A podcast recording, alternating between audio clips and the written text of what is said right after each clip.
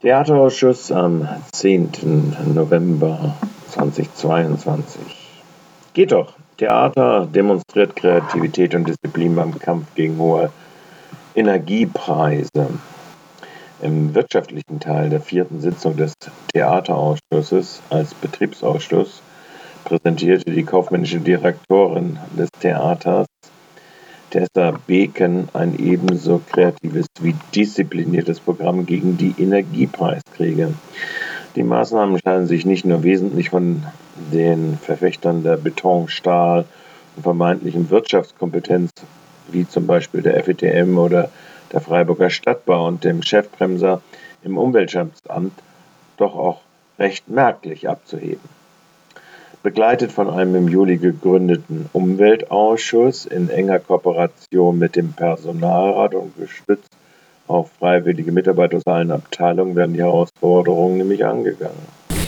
Dann haben wir gegründet, das hatte ich auch schon angekündigt, einen Umweltausschuss. Das ist ganz schön eine Truppe von, weiß nicht, fünfzehn bis zwanzig Menschen aus dem Gesamttheater, aus wirklich vielen verschiedenen Abteilungen. Wer Lust hat, macht mit. Und äh, diese Gruppe hat sich jetzt diese Woche ganz konkret getroffen und geht ab nächster Woche durchs Haus und spricht mit allen Kollegen in allen Abteilungen über ähm, dran zu denken, ähm, Maschinen, Licht, was auch immer auszuschalten, vielleicht auf Kühlschränke zu verzichten.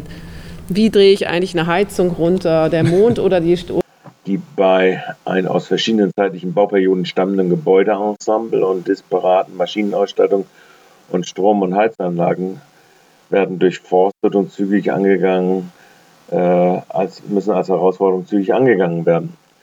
Das geht los bei der Komplettersetzung der Beleuchtung und Abschaltung in nicht nötigen Zeiten auf L E D bis hin zur Planung einer ausgiebigen P V-Nutzung auf den Dächern.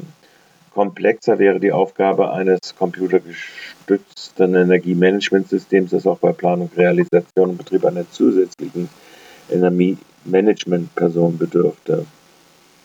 Die teilweise Verdopplung bzw. Verdreifachung der Wärme- und Strompreise auf zweihunderttausend bei der Fernwärme und dreihundertfünfzigtausend beim Strom kann jedoch damit nicht völlig eingefangen werden, warnte Frau Bäcken. Ähm, von der Energiekrise, die finanziellen Auswirkungen sind natürlich jetzt ehrlich gesagt noch nicht so richtig kalkulierbar, das habe ich letztes Mal auch schon gesagt.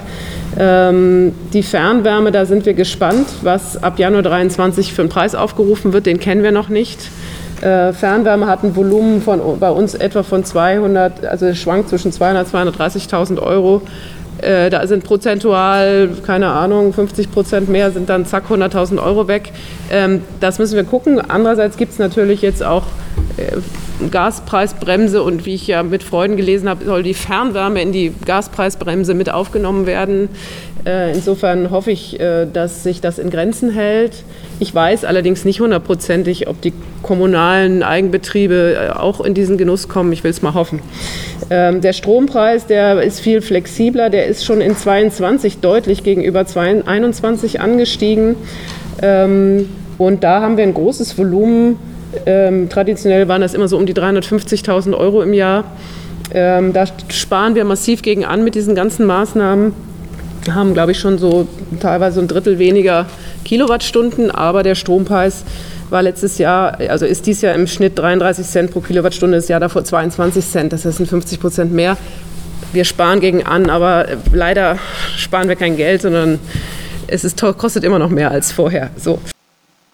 Nicht selbstverständlich, aber weitgehend voll übereinstimmend präsentierte der erste Bürgermeister von Kirchbach und die kaufmännische Direktorin Frau Bäcken die neue Zielvereinbarung für die nächsten fünf Jahre, offenbar erleichtert durch einen dreizehn Komma sieben Millionen Euro Bundeszuschuss zur Gebäudesanierung und klarer Zweckbestimmung von Rückstellungen, überzeugte die krankheitsgeschwächten Reihen der Ratsvertreterin aller Fraktionen jedoch weitestgehend. Die Präsentation der Maßnahmen könnt ihr auf unserer Webseite äh, auch nochmal äh, nachhören, genauso wie die Debatte um die Zielvereinbarung.